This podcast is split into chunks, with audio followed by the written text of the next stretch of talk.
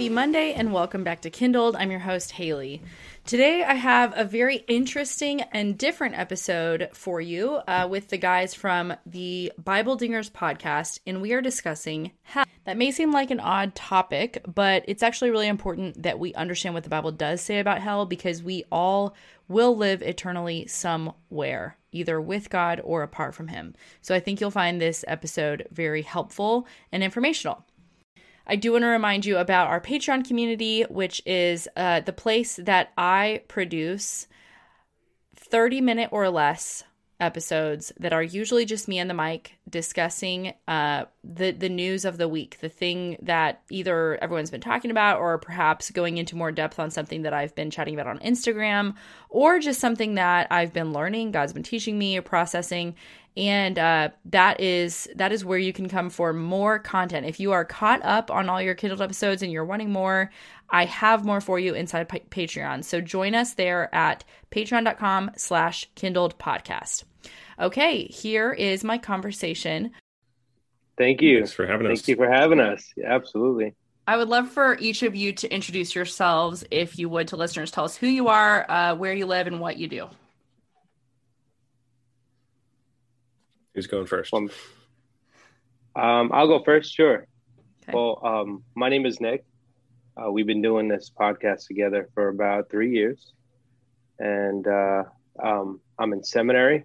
I'm training to be a pastor, and uh, I'm excited to be on. We, you know, we cover a, a, a whole bunch of different uh, topics on our show, but mainly we go book by book. So today, this episode is going to be exciting for us to do with you. So thank you for having us on. Yeah, absolutely. Oh, and I live in New Jersey. If you can't tell by the sound of my voice. I was going to guess either New York or New Jersey. Yeah, yeah. Nice. Um, I'll go. Uh, my is Mark. I do all the, like the editing and the audio for Bible Dingers, and um, that's my full time job. I work as a video editor, and um, yeah, I'm also from New Jersey. Well, Nick's really from Brooklyn. He didn't say that. That's his accent. That is Mm. true. That is true. Okay. Yep. Very cool. Uh, I'm Ryan, and I do sort of the research and the writing for the episodes. So I'm the one digging through the books and writing the outlines uh, and putting together the research. Uh, I've been into theology and Bible and stuff for forever, ever since I was a teenager. And so I love it. And so whenever we got together and decided to put the show together, it was it was pretty natural. Um, but I also, you guessed it, am from New Jersey. So Mhm. So did you guys did you guys meet each other locally and then just like become friends and then you started the podcast from there? Yeah, we, uh, well, we wanna went to it? church. Yeah, Nick and I went to church together um, for a while, and we were serving together both in the worship team and the youth ministry.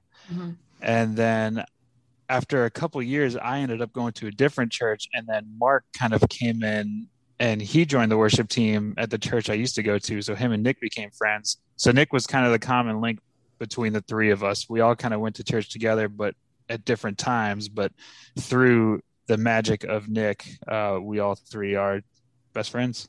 That's awesome. Yeah, I'm a magical human being, I guess. Just a unicorn, a unicorn among Yeah, men. right. Yes. there you go. Um, that's great. Well, thanks for introducing yourself, guys. Um, I I'm excited about this topic. So we're going to be talking about hell.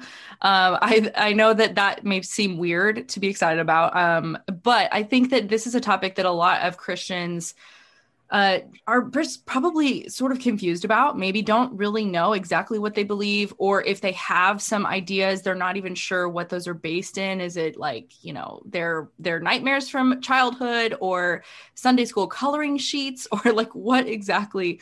I mean, yikes, that's kind of the Sunday, Sunday school I grew sheet. up in. Yeah. yeah, well, I did grow up in a Reformed church, so that would make sense. But uh, um, yeah, I just think it would be it would be really helpful to kind of walk through some of the most uh, what's the word? Popular views of hell which mm-hmm. you guys are going to do for us today.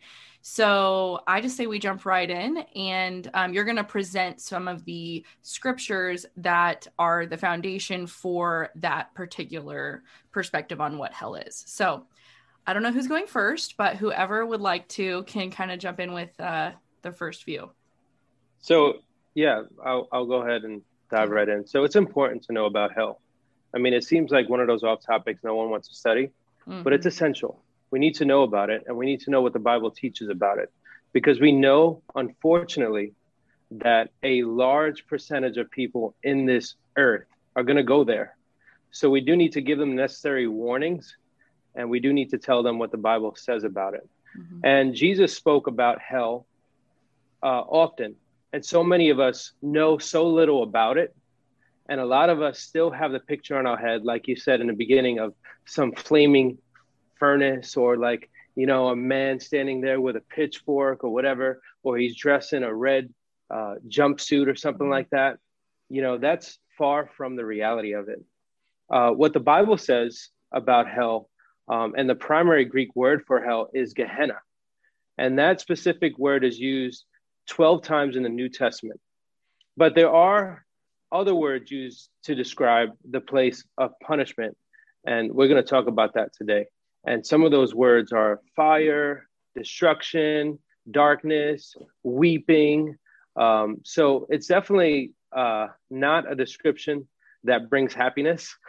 so we, no matter what view you hold to, um, we know that this is a place of torment and it's a place that we don't want to go to and we want to believe in Jesus. So I'll just start off by saying this place is not a place you want to go to. And if you don't know Jesus Christ, I pray that you'll know him today. Um, but there are generally three views of hell, three popular views. Uh, there are other interpretations, but these are the three most popular.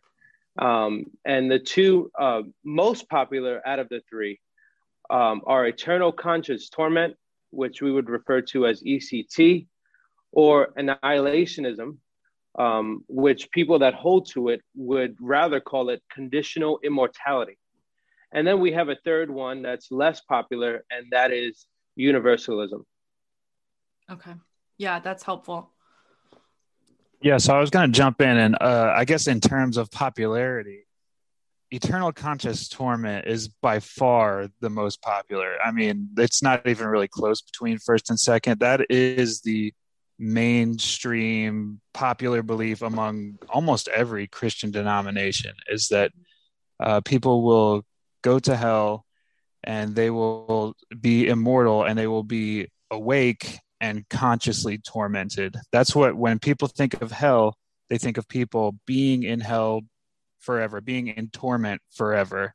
Uh, so that's by far the most popular view in Christianity. The second most popular, like he said, is annihilationism and uh, it's, it's, a pretty far second, but it's growing in popularity, I think, among younger people. Um, and that's essentially that people who are saved will receive immortality. That's why annihilationists prefer to call it conditional immortality. Mm-hmm. That you have to be saved in order to receive immortality after death. And people who are unsaved, when they die, they will they will essentially be annihilated. They will no longer exist um, because they did not receive that gift of everlasting life. And then the third view, which is is honestly not popular at all, at least among Christians. It's a popular view, I'd say, among non Christians that eventually everyone will be in heaven. But as far as the Christian world, universalism isn't very popular. There's a couple popular voices like uh, Rob Bell and uh, a couple other people. But it is a view nonetheless. Uh, but but as far as popularity, it's not very high up there. So another thing about universalism and annihilationism is that it doesn't necessarily try to deny the existence of hell. A lot of people sometimes make that misconception, especially about universalism. Uh, it just kind of tries to speak to what hell is like. Uh, so the Bible clearly states that hell exists. Mm-hmm. It, anybody anybody can understand that just by reading it plainly for what it is. Um, but these three views kind of try and reconcile what it actually is like. And so before before we kind of get into the arguments for or against each one, I did want to note that whether you are conservative or liberal as far as your theology, most people across the board don't believe that hell is a place of actual literal fire. Um, and so, you know, so we, people, conservative and liberal theologians will agree and disagree on symbolism in the Bible. So is is things in Revelation are they literally going to happen or is it just symbolism? Or the 7 days of creation was it a literal 7 days or was that symbolic language? However, conservative and liberal theologians across the board don't really think that it's a literal fire in hell. For the most part, everyone believes that it's figurative because it's kind of counterintuitive to have a place of eternal fire and eternal darkness. Uh, both of those things kind of literally couldn't exist next to each other. If it's a place of all encompassing fire and all encompassing darkness, that seems to be uh, illogical so you kind of have to take one of those figuratively because if it's if it's literal fire, then it's maybe spiritual darkness, which would make sense. But then it's like, how do you determine which one is literal versus figurative? Right. So yeah, a conservative exactly. and a liberal theologian can agree that there is definitely symbolism mm-hmm. when it comes to hell and the terms used for hell. Uh, so that's one what that's one thing I just kind of wanted to get out of the way. The second thing I wanted to get out of the way before we get into arguments for and against is there's a very common misconception about the word Gehenna, and uh, if you've been in the church for a while, you've probably heard a sermon or two that talks about Gehenna being kind of the trash dump outside of the city where they would burn trash, and that's where the symbolism comes from for hell and that's not actually true. That's not what the writers of the New Testament were referring to when they used the word Gehenna. Gehenna was indeed a place where they took trash out and burned it, but that didn't come until after New Testament times. Gehenna originally was a place where the Israelites would go and they would sacrifice children to the god Molech.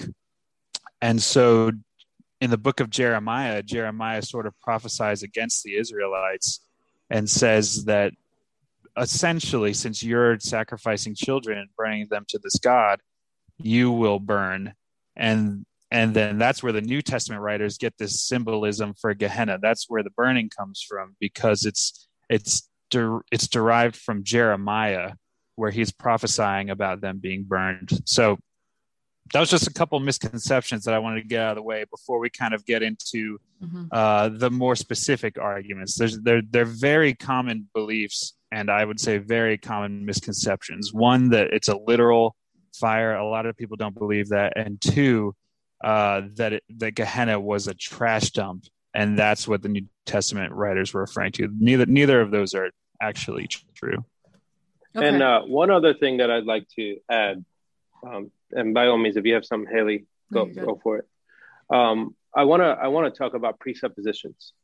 So tr- traditionally, in conservative a conservative audience, if they hear something that they traditionally would disagree with, they would automatically shut off the episode and say, "No, I believe in ECT," or uh, "No, no, no, I'm an I'm an annihilationist," or whatever the case may be. They're closed-minded um, and I'm not talking about everyone, obviously, and I'm not saying that that everyone is guilty of that. But what I am saying is that there are some that might be listening to this that say, "Oh no, all the other beliefs are heresy. I'm not going to even be educated on that."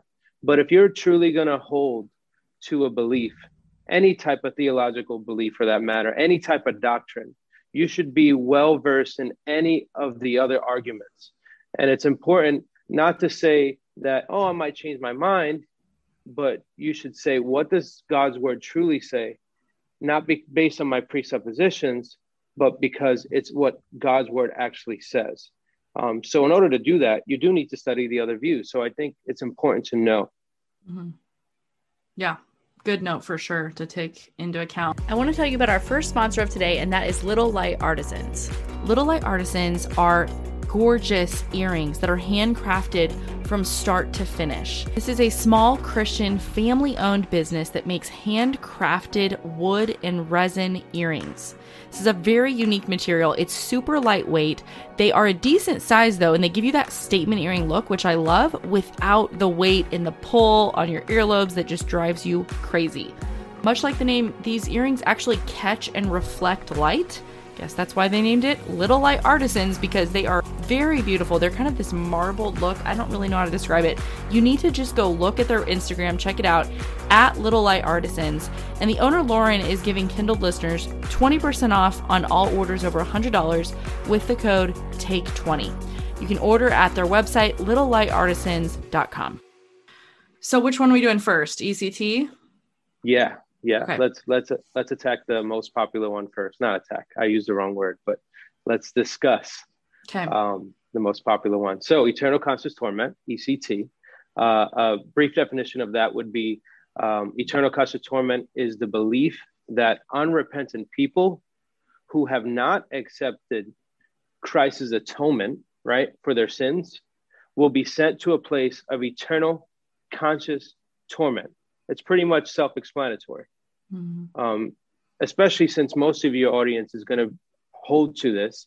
Uh, they already know what they believe um, that the person that get that goes to hell is going to be conscious he's and, and in eternal torment all right um, and there is some biblical support for that people who support the ect view of hell would say that traditionally there are 10 verses. I'm only going to bring up three just for the uh, sake of time.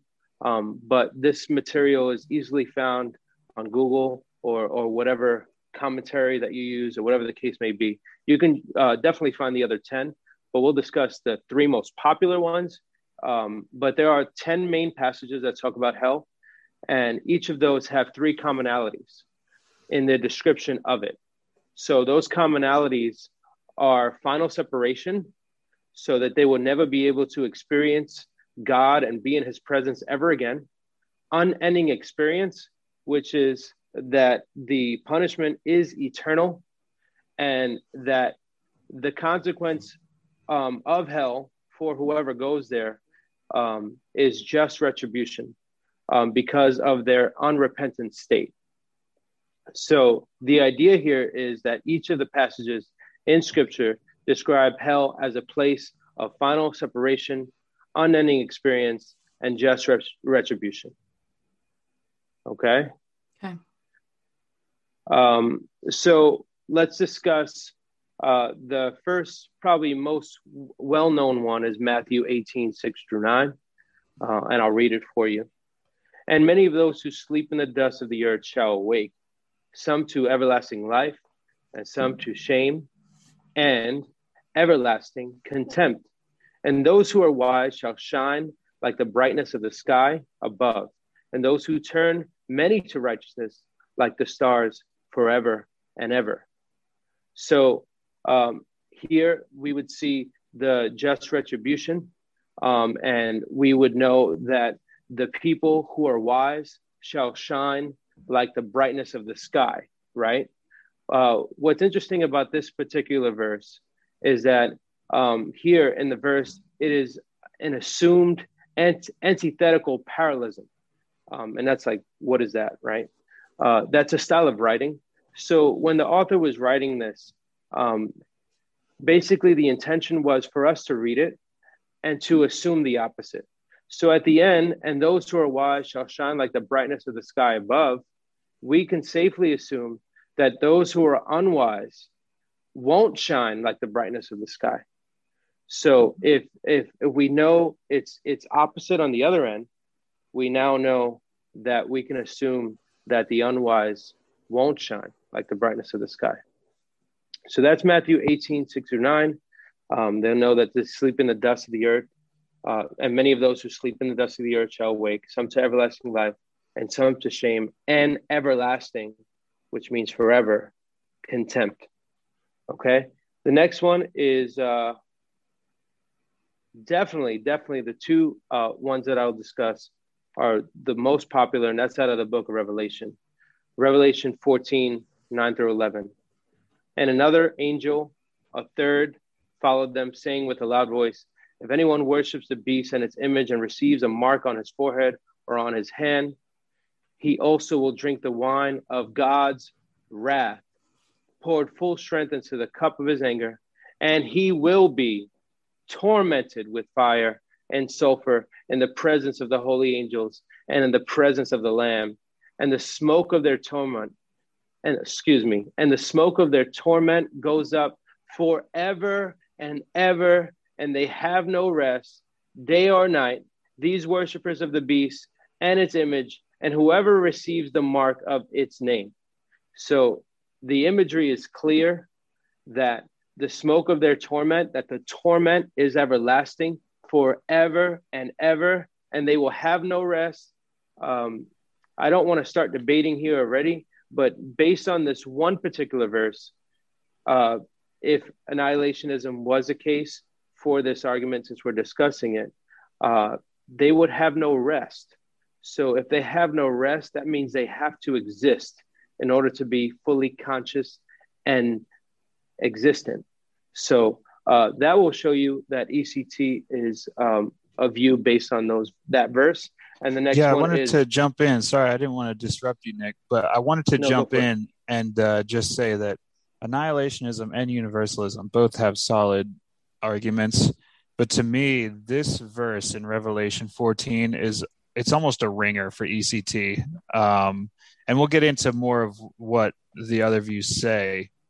But Revelation 14, 9 through 11 is very difficult to get around if you do not believe in eternal conscious Mhm. torment. yeah, it's certainly difficult, but I'm sure you'll do a good job of it. um, the next one is Revelation 20, 10, and then 14 and 15. And the devil who had deceived them was thrown into the lake of fire and sulfur where the beast and the false prophet were, and they will be tormented day and night forever and ever. Then death and Hades were thrown into the lake of fire. This is the second death, the lake of fire. And if anyone's name was not found written in the book of life, he was thrown into the lake of fire. So we're gonna uh, eventually we'll go back and forth here and have a regular conversation about this. Mhm. Um, but just to hit some general points. So many people who don't support it say it isn't right or it doesn't make sense to punish people eternally for sins they committed temporarily here on earth. Um, so that's one of the arguments against. ECT supporters would say that you have a diminished view of both God and of sin. You don't understand the severity of sin and you don't understand God's wrath. Um, the main point here is that because we've sinned against an eternal God, we deserve eternal punishment. So that's when a person that would hold to ECT would say that you need to have a proper understanding of the holiness of God. He is perfectly holy, and have a proper understanding of sin and the depth and weight of it on your life, and the fact that you know mixing oil and water together never happens, and mixing Mhm. sin and God together will never happen. So even if you do one little tiny sin, it corrupts you enough to be, uh, Mhm. you know, stained forever. So Yeah, um, I love that you brought that out, especially because I think um, I, I just think we see that regardless of your view of hell. I think we see today in so many mainstream popular Christian views like uh, an emphasis on us and our like like the view you just presented. You said that the argument against is like, well, we only sinned in a finite temporal world, so how could we ju- be judged eternally? But that's forgetting that we our sin is not first and foremost against ourselves in this world. I mean, it does affect us, it does hurt us, but we are sinning against a holy, perfectly just, perfectly righteous, and infinite and eternal God. So, like you said, I mean, just re and re-emphasizing that point that I think you see this meology, man-centric view seep into all kinds of things. And that's just one of the ways that I think people forget. It's not mostly about how you feel about your sin. It's mostly what what how does God require us to be in relationship with him and that's the problem so yeah, Yeah. thanks for bringing that up And, and, you know, what's hard to wrap your mind around, and, and that's any person, Christian or not Christian, is the fact that we exist for God's glory. Mm-hmm. Um, and we want to be man centered. We want to live for ourselves. We want to live for materialistic things, temporary happiness. But ultimately, we're here for God's glory. We exist to display the power of God. And, and basically, we're living proof. Sorry. Basically, we're living proof that God exists because only a holy God, a perfect creator, can create something like us. So God uses eternal punishment in hell for his glory. Um, his love brings him glory when he saves us from our sins. Mm-hmm. And his justice brings him glory. He's a perfect judge when he punishes people for their sins. So we know that he, just like he's a perfectly loving God, he's also a perfect judge. And he gives you exactly what you deserve. If God let people off the hook for their sins, we would say he is unjust. In the same way, we would say that a judge is unjust for letting a serial killer off the hook with absolutely no prison time. Right. Cool. Good job. Yeah. yeah. That's pretty pretty good presentation of that view. Any comments before we move on to the next one? Um do you want me to give objections to the view or do you want to go ahead and get into the next one? Um, I'm open either way, depending on what your time limits are, because I think I, he mentioned that you. I would say, crunch. I would say get through the get through the the views first, and then mm-hmm. she wants us to communicate our biases. We can kind of okay. go back and forth at the end. Cool. That sounds good. All right. So you want to you want me to smoke these dudes at the end of this conversation? Exactly. hey, I mean, I'm I'm I'm open to be challenged. Was that a hell totally, joke? Totally joking. That was yeah. Terrible, oh, you think that's a hell joke? That was a hell pun right there. I didn't even connect the dots on that one. Bro, when you beat when you beat me in the debate, I'm gonna feel the burn. You know. Oh, okay. Oh, All right. Wow, wow. That's brutal. Okay. I want to take a second to introduce you to one of my sponsors, and that is my friend Lacey Baumiller with the Five Minute Meal. Lacey teaches women that long term weight loss is a byproduct of healthy, sustainable habits, not short term fad diets. If you follow me on Insta, you've likely seen that I've been on my own health journey to create more sustainable and healthy habits. So I could not agree with Lacey more. Her five minute meal will teach you a simple weekly meal planning system that will simplify mealtime, save you from the overwhelm of wondering what to make for dinner every night, and help you prepare nutritious meals that will move the needle on your health goals and your entire family will love. To download the 5 Minute Meal Plan with recipes, shopping lists, and a step by step process to make it all happen, just scroll down in the show notes of this episode and click the link to go to Lacey's website.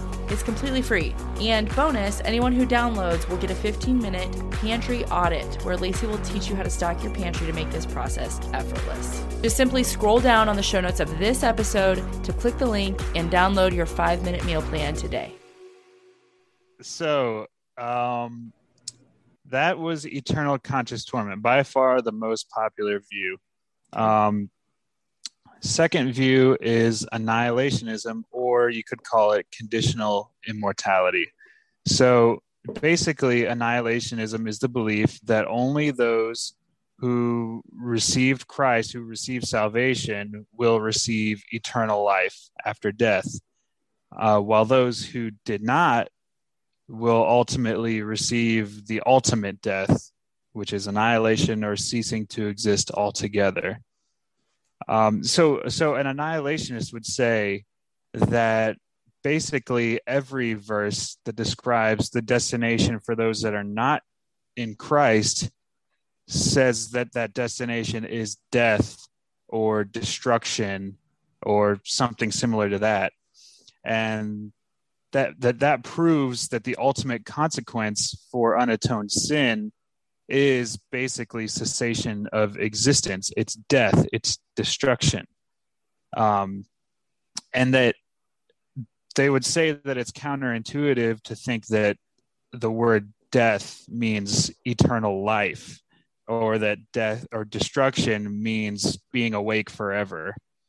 Um, and so they would they would say that the large majority of scriptures which talks about the destination of the wicked is a wiping out And so that's sort of the biblical support that I'm going to give real quick for annihilationism that the destination of the wicked is annihilation. So in Philippians 3:19 it says their end is destruction. Their God is their belly and they glory in their shame with mind set on earthly things. And a lot of these verses are just little little one verse things, so they're going to be mm-hmm. quick and easy to share. Cool. The next one is Romans 6:23 and everybody knows this one. It says for the wages of sin is death, but the free gift of God is eternal life in Christ Jesus our Lord. So I'm going to kick it back to what Nick said a little bit earlier about that antithetical parallelism, uh, which is just a fancy word to say opposites. So the Bible uses antithetical parallelism in scriptures to say A receives this, B receives this. And that's what's happening here in Romans, where they say the wages of sin is death, but the free gift of God is eternal life. And so an annihilationist would say the opposite of eternal life is death or wiping out. And so people who don't receive the gift of Christ will ultimately be wiped out. They will not have an everlasting life after this earth. They will not be tormented within with some sort of immortal will just be wiped out. Um, a couple others here. It says in Second Peter 2 6, if by turning the cities of Sodom and Gomorrah to ashes, he condemned them to extinction, making them an example of what is going to happen to the ungodly. So here he uses the example of Sodom and Gomorrah and actually uses the word extinction to describe what's going to happen to the ungodly eventually. And it would be tough to argue things like extinction or death or as an opposite of eternal life or wiping out it's hard for an annihilationist to marry that up with living forever after life and being tormented. And so that is sort of the main scriptural support for annihilationism. Um, and besides those, there's I mean, there's there's probably dozens of verses that speak to death or destruction being the end for the non-believer um, but it would just take forever to go through all of them. But those are some of the key ones. Um, okay. Yeah. So, as far as I guess philosophically supporting annihilationism, eternal doesn't always mean eternal, like as in time in in the Bible. For example, Genesis 49 26 talks about eternal hills and so clearly, the hills themselves are not going to last eternally.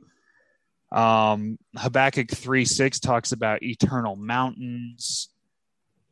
Exodus 12 says that we will celebrate Passover eternally. And of course, you and I as Christians, some some people kind of quirkily uh, celebrate Passover, but it's not it's not like a typical uh, celebration in the in the Christian world. Um, and so there's just several there's just several places in scripture where eternal doesn't necessarily mean a length of time it could just mean grand or great um, or just speak to the power of something also an annihilationist would say that the verses that eternal conscious torment people use whenever it talks about eternality, it's always talking about the fire or the punishment itself, and never necessarily talks to the person being eternal. So it talks about the eternal fires of hell or the eternal punishment of hell, sort of saying, and so an annihilationist would say that the punishment itself, the torment itself lasts forever but people throughout time are just thrown into the punishment and the punishment annihilates them. And then also uh, i think calvinists across the board and i'm sure you have a wide uh, range of people that listen to your podcast so i want to speak to the calvinists who listen to your podcast which i am mm-hmm. and have been Same. for many years um, I I think Calvinists will across the board agree that mankind is born already damned to hell because of original sin. And it's important to note that whenever Adam and Eve were warned of eating the fruit in the garden, they weren't told that they will surely live on and be thrown into flames. They were told that they will surely die.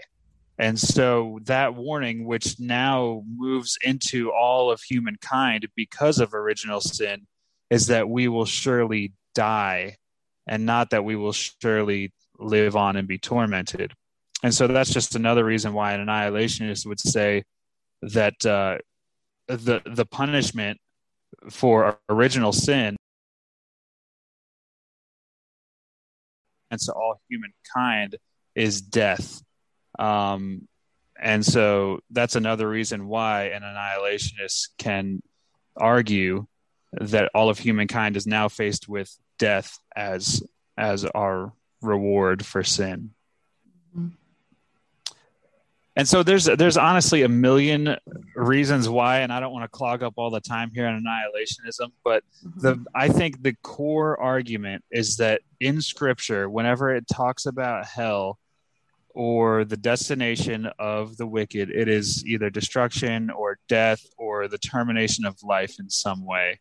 Mm-hmm. Um, and that any scriptures that seem to speak about eternal punishment, they're actually speaking to the punishment or the fire itself. I think that's really the main idea behind annihilation. So the punishment is the fire which creates the annihilation of the person right? Exactly. Okay. And that is what is eternal the fire or the punishment itself not not that person's life yeah. within that punishment. Got it. Lake of fire burn up cease to exist right exactly. Okay. Okay,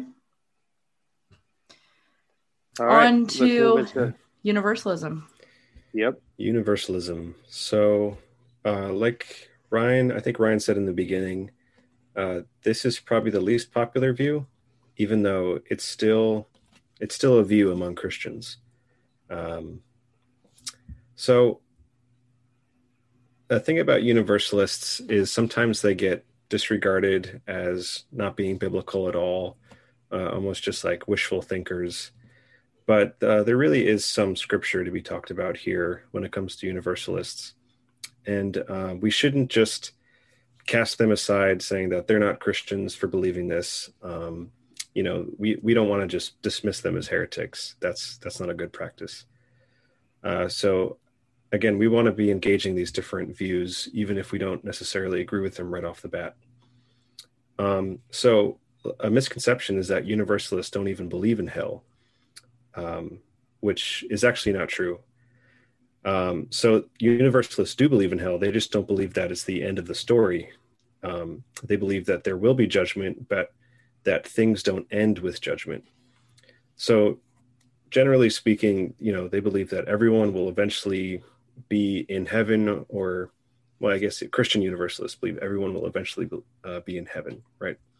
But they still believe that hell is part of God's design. It has a purpose that it serves, uh, even if it's not where people will be for eternity. Um, yeah, I guess more of a formal definition for universalism is that it's the view that in the end, God will reconcile all people to himself through Christ. And uh, we can talk about some biblical support. The first one is Romans 5:18, which says, "Therefore, as one trespass led to the condemnation of, for all men, so one act of righteousness leads to justification in life for all men. And so you can see the second half of that, it's talking about justification for all men. And, you know, we have to wrestle with that and understand what that means. And women too. And women. Yes. Yeah. And, okay. Woman. Yeah. Yeah. A woman. Gosh, don't get me started. we'll have you back for another cultural commentary next time. There you go. Oh, gosh. Yeah. Sorry, keep going. Yeah. Um, the next one, we can look at John 129, which says, The next day he saw Jesus coming toward him and said, Behold, the Lamb of God who takes away the sin of the world, and the emphasis being on the whole world having its sin taken away. And uh, lastly, we'll look at John 12 32, and it says, And I, when I am lifted up from the earth, will draw all people to myself. And once again, talking about all people. Now, uh, philosophical support for this position. Um, so, universalism, it's not a brand new idea. Many early theologians held to this viewpoint, including Origen, Eusebius, and St. Augustine, at least in the beginning of his ministry. Uh, this point is made to show that it, it is a viable option that leaders in the faith have held for centuries. Um, universalists say that most Christians are universalists about creation, meaning uh, creation being that God created everyone, and they're universalist about sin, meaning that all of creation fell short, but then they're not universalist about redemption, which is that all creation is redeemed through Christ. And um, let's see. So a universalist would say that God is love, right? I think all Christians agree on that. Um, so Absolutely. the very, yeah. So the very definition of love is that love wants what's best for people. And the best for those who have died and gone to hell would be for God to reconcile them to himself and allow them to join in his presence. So those are all of the major ideas in scripture when talking about universalism. Yeah, I would jump in and say that a lot of universalists believe that essentially people who don't believe in Jesus do go to hell temporarily, and then eventually God brings them to heaven. That sounds like purgatory. Yeah, yeah, it kind of is in a way. It kind of is. kind of closely aligned with that, and that's kind of the fourth view of hell as well, which mm-hmm. we won't discuss today because yeah. it's just not biblically correct at all. But right um, and, and you yeah. you kind of mentioned this, I think, Mark, when you were talking that um, this is distinct from universalism as a uh, you know as a denomination, right? This is we're talking about the universalist view of hell, not universalism in a Christianity denominational sense, right? Yeah. Or, or are they the same? I, I don't know. I'm not. They're they're growing together in my mind. How are they distinct if they are? I'm not sure I know exactly. I don't know if you guys do, Ryan or Nick. Um, yeah, as far as the Universal Church, I I don't know a whole lot about them to be honest. Okay, uh, that's all right. This, we don't have to attack it then. This is universal. Yeah, I don't know. Yeah. I don't know if that really. I mean, maybe they go in hand in hand, but uh, this is not necessarily okay. specific to that denomination. Right. Right. There are right. other people who consider them a Baptist or uh, Pentecostal, whatever, that could hold to this view. So I don't know if they necessarily right. go hand in hand. Gotcha. Right. Okay. Okay. Well, I, I had I did have a question, but I want to I want to give as much time as I can to you guys um, sharing where you land and your personal conviction, um, if you are willing to do that. Got your gloves on, Ryan? Yeah, let's go. Yeah. Sure. I'll let Ryan go first because you do have to go, right? Uh, I do. I have a hard stop at two, unfortunately. But uh, okay. So, I my entire life have been eternal conscious torment. Um, my entire life until about six months ago. Um, and I am not an annihilationist yet. I feel like I'm on the cusp of annihilationism.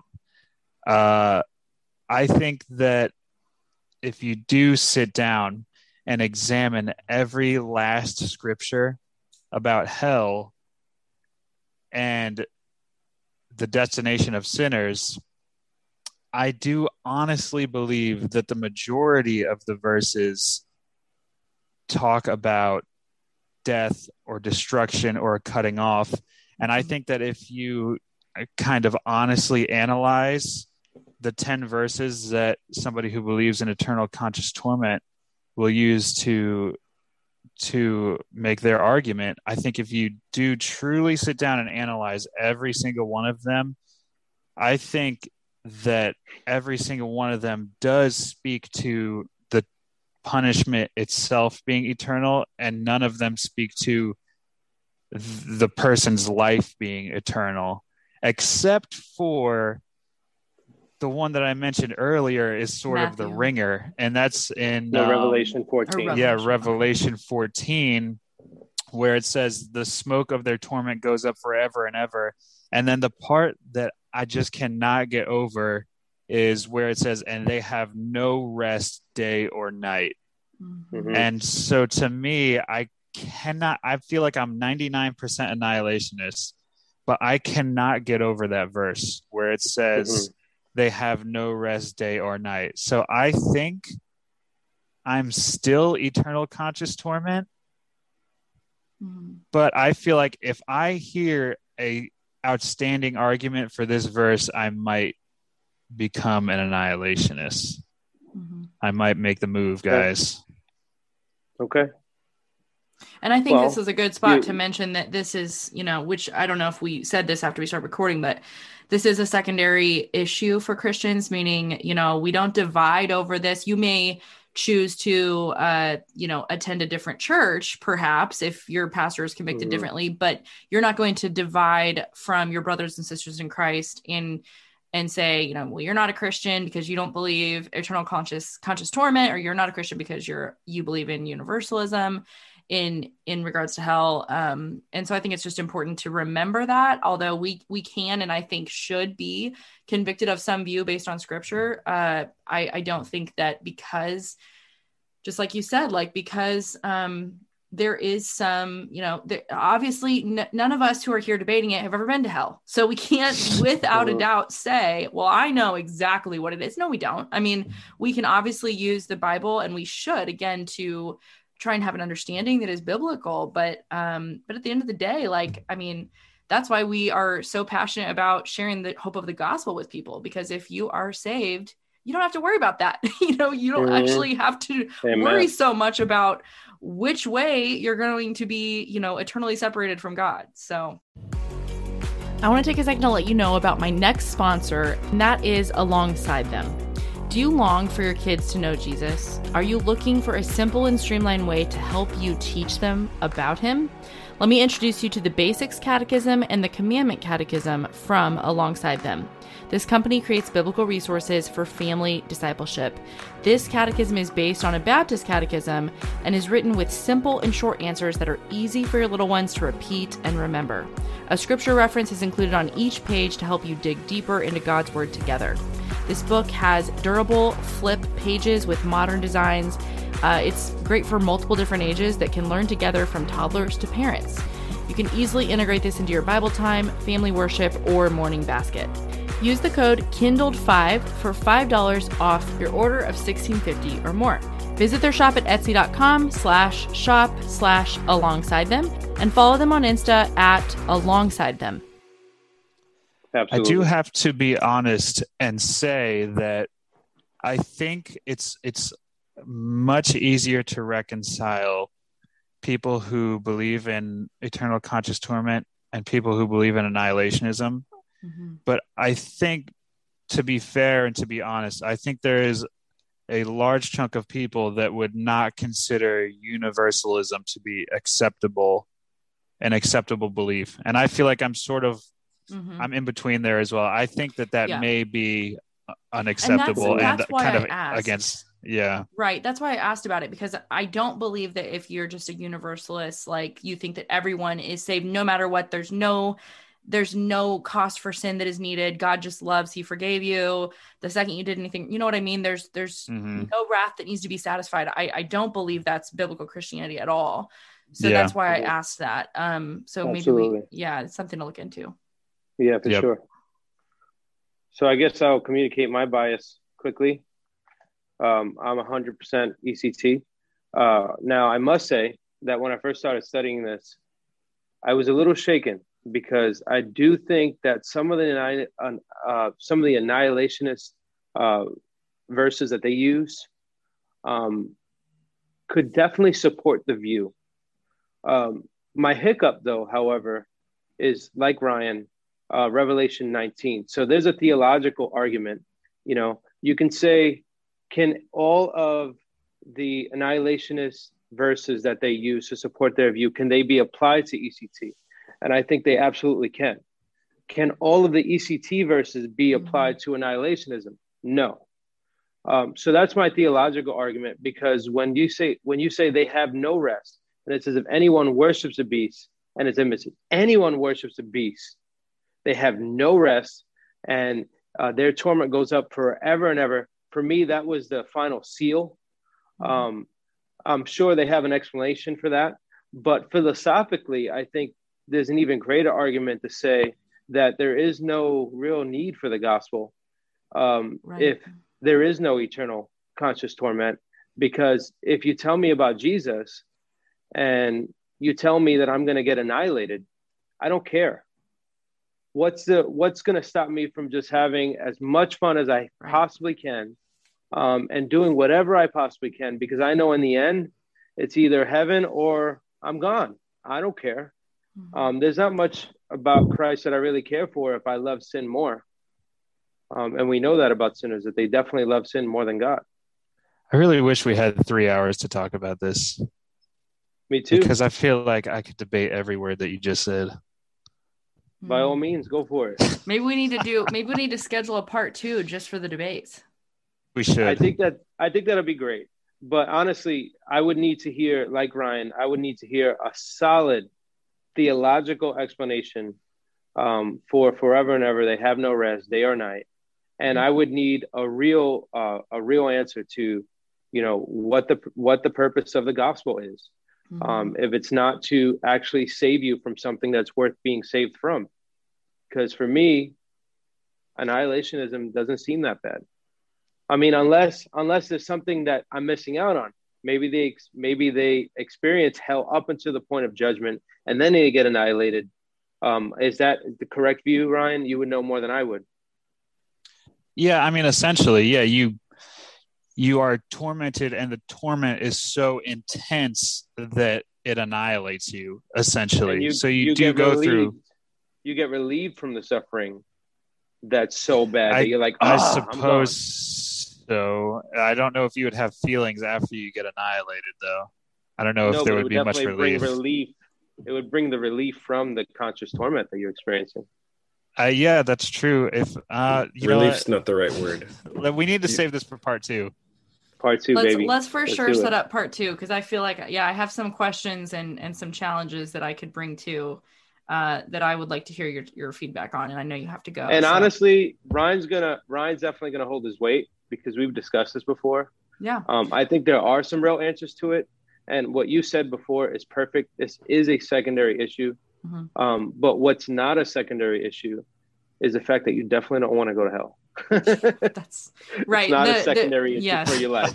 right yeah it's it's it's merely secondary because we cannot prove what these verses mean but you we can prove from the bible that we are hopelessly condemned without jesus christ and so Absolutely, that we can agree on absolutely. Amen. all right well thank you guys so much for joining me today um, i'm really excited for part two i feel like that's where we're really gonna we're really Yeah. gonna get into it so it'll be great Do you want to give Mark a few minutes to? i do yes if yeah and ryan yeah, you can hop off Ryan, I do have to jump can hop off. Sorry, guys. thank you All so right. much Yeah. All right, Thanks, Ryan. Haley. Talk to you later. Bye, guys. Yeah, Yeah, mark i'd love to hear what you think Okay. Um, you know, honestly, uh, I'm conflicted. Like, I'm conflicted between ECT and annihilationism. annihilationism. Um, but I, I don't think that universalism uh, holds much water. Uh, it's kind of for similar reasons that Nick was saying. It's like it kind of um, makes the gospel pointless. I feel uh, that there's no no sense of urgency to evangelize. There's no basically no consequence to sin. But with the other two, when you just look at scripture, it- there does seem to be um, some ambiguity where it's like, okay, what is it really saying? Some verses say destruction, and some verses say eternal destruction. And Mhm. people, you know, the annihilationists are defining destruction as being a one time event where you are annihilated from existence. but then what does eternal destruction mean? You know, then it almost seems like a contradiction. Mhm. Um, so you know, I'm conflicted. It's like I don't know what to think. I I, I guess for a long time I, I've probably just believed in ECT. Um, I think there is a lot of scriptural support for that. I right now I'm st- I'm still conflicted, but I think there might be more scriptural support for ECT still. Um, like we- we've all talked about the verse in Revelation where it talks about having no rest, you know, and then if annihilationism is true, why is there why does it talk about eternal fire? What's what's the point of God making an eternal fire if the souls that go there are not going to be there for eternity? Is there just going to be this fire that burns forever with nothing there? Well, I actually no, I actually know the answer to that. Actually, um, they believe that the eternal fire is for the devil and the Antichrist. So Okay. that would be the that that it would be eternally there for them, um, because in Revelation twenty, um, it says that the devil who had deceived them was thrown into the lake of fire and sulfur where the beast and the false prophet were, and they were tormented day and night. Um, Okay. So that's what they would say. Yeah. Um, so that's my take. I, I don't know what to believe. I just know I'm not really convinced by universalism. Yeah. That's yeah, I feel like that's a stretch, you know, to to really go there. I mean, it's wish I, I do feel like it's wishful thinking. I mean, it it would be in a sense you would think like, oh, that I mean, that yeah, God is love, so love has to restore and redeem all things and, you know, and and I can I can sort of understand the thinking there. But the problem is, like, he does for those who believe in him, and then that's where all those verses that you know, I mean, half of scripture, you know, so is is speaking to that reality. So it is is kind of hard to get hard to get over that one. Yeah, for sure, Yeah. For sure. Did you uh, did you want to talk about your view, Haley? Yeah, you know, I I would say I'm also ECT. I I've never considered anything else an option. Um, I mean, hearing the verses for uh or the yeah Ryan's kind of presentation of annihilationism, I can see how someone would come to that conclusion. Um, but I am not convinced by it, and I think you know, and uh, we can get into this more, you know, if we do a part two. But I would say like the for me, I, as he was talking, I was thinking about um, this is a little unfair because he can't respond, but you know the opposite of eternal life is is not eternal death it's ju- just death he said i think hmm isn't that what he said Yeah. The Yes. wages of sin is death. wages of sin is death Yeah. not eternal death but i would Yeah. say okay well if what if the offer in christ through salvation is eternal life then the opposite of that and what i would say is represented in in how i've always inst- understood you know the wages of sin is death is an equal and opposite in eternal death not just Yeah, that's kind of Not- what we were saying with antithetical parallelism. Right, right. Not just death, but eternal death that has to be e- as equally terrible as eternal life is wonderful, right? So, um, yeah, I, I would say death. But he would death say- is more than just ceasing to exist. He would say you're eternally gone. Thank you. So that's the eternal punishment Thanks, John. that your your your existence you can't get back. So it, it is eternal in the sense of Okay. you're gone forever. So um, I, again, I'm not defending them, but I do think that uh, the the things that they do have an answer yeah. for should should be answered to and not just disregarded. Uh, Mhm. They would say that the your existence is not eternal, so that punishment is eternal because you can't come Mhm. back. You're not reincarnated. You know, you can't come back as a cat or something. No, you're done. You're gone forever. And up until that point, the suffering and punishment was so bad that that you still experienced hell. hmm Um, but you know, and they, there's a lot of theological arguments that I don't want to open up a can of worms that they No. would use. hmm Um, you know, but we can talk about that for part two for sure. Yeah. Yeah, I think it's an interesting topic, and I, I do think that it's something people should think about and Mhm. um, and consider because it's in the Bible, and so that obviously means it's important. And even if we can't come to 100% clarity on exactly what it looks like, it it matters to us because it mattered enough um, for God to put it in His Word. So exactly. Mhm. Yep. yeah. All right. Well, awesome. I, I look forward to part two, and we will we will get into a lively discussion of that. And uh, yeah, thank you guys so much for joining. So, where can people find you guys and your podcast? Um, and where do they follow you online? So you can definitely check us out on our website at BibleDingers.com. It's B I B L E D I N G E R S. Um, and of course, you can find us on social media, um, ideally Instagram. That's where everybody's at. Mhm. Uh, we have, you know, we have a family there that we'd love for you to be a part of, um, and we definitely support you, Haley, a hundred percent. We love your ministry, and we thank you so much for letting us on here. It's definitely a privilege. yeah, thank you Yeah. guys so much for joining. It's been great. Yeah, good All right. talks. Yep. Yeah. Hopefully, there's a part two. Yeah, I would love to do that. All right. Talk to you soon. Okay. Okay. Take care.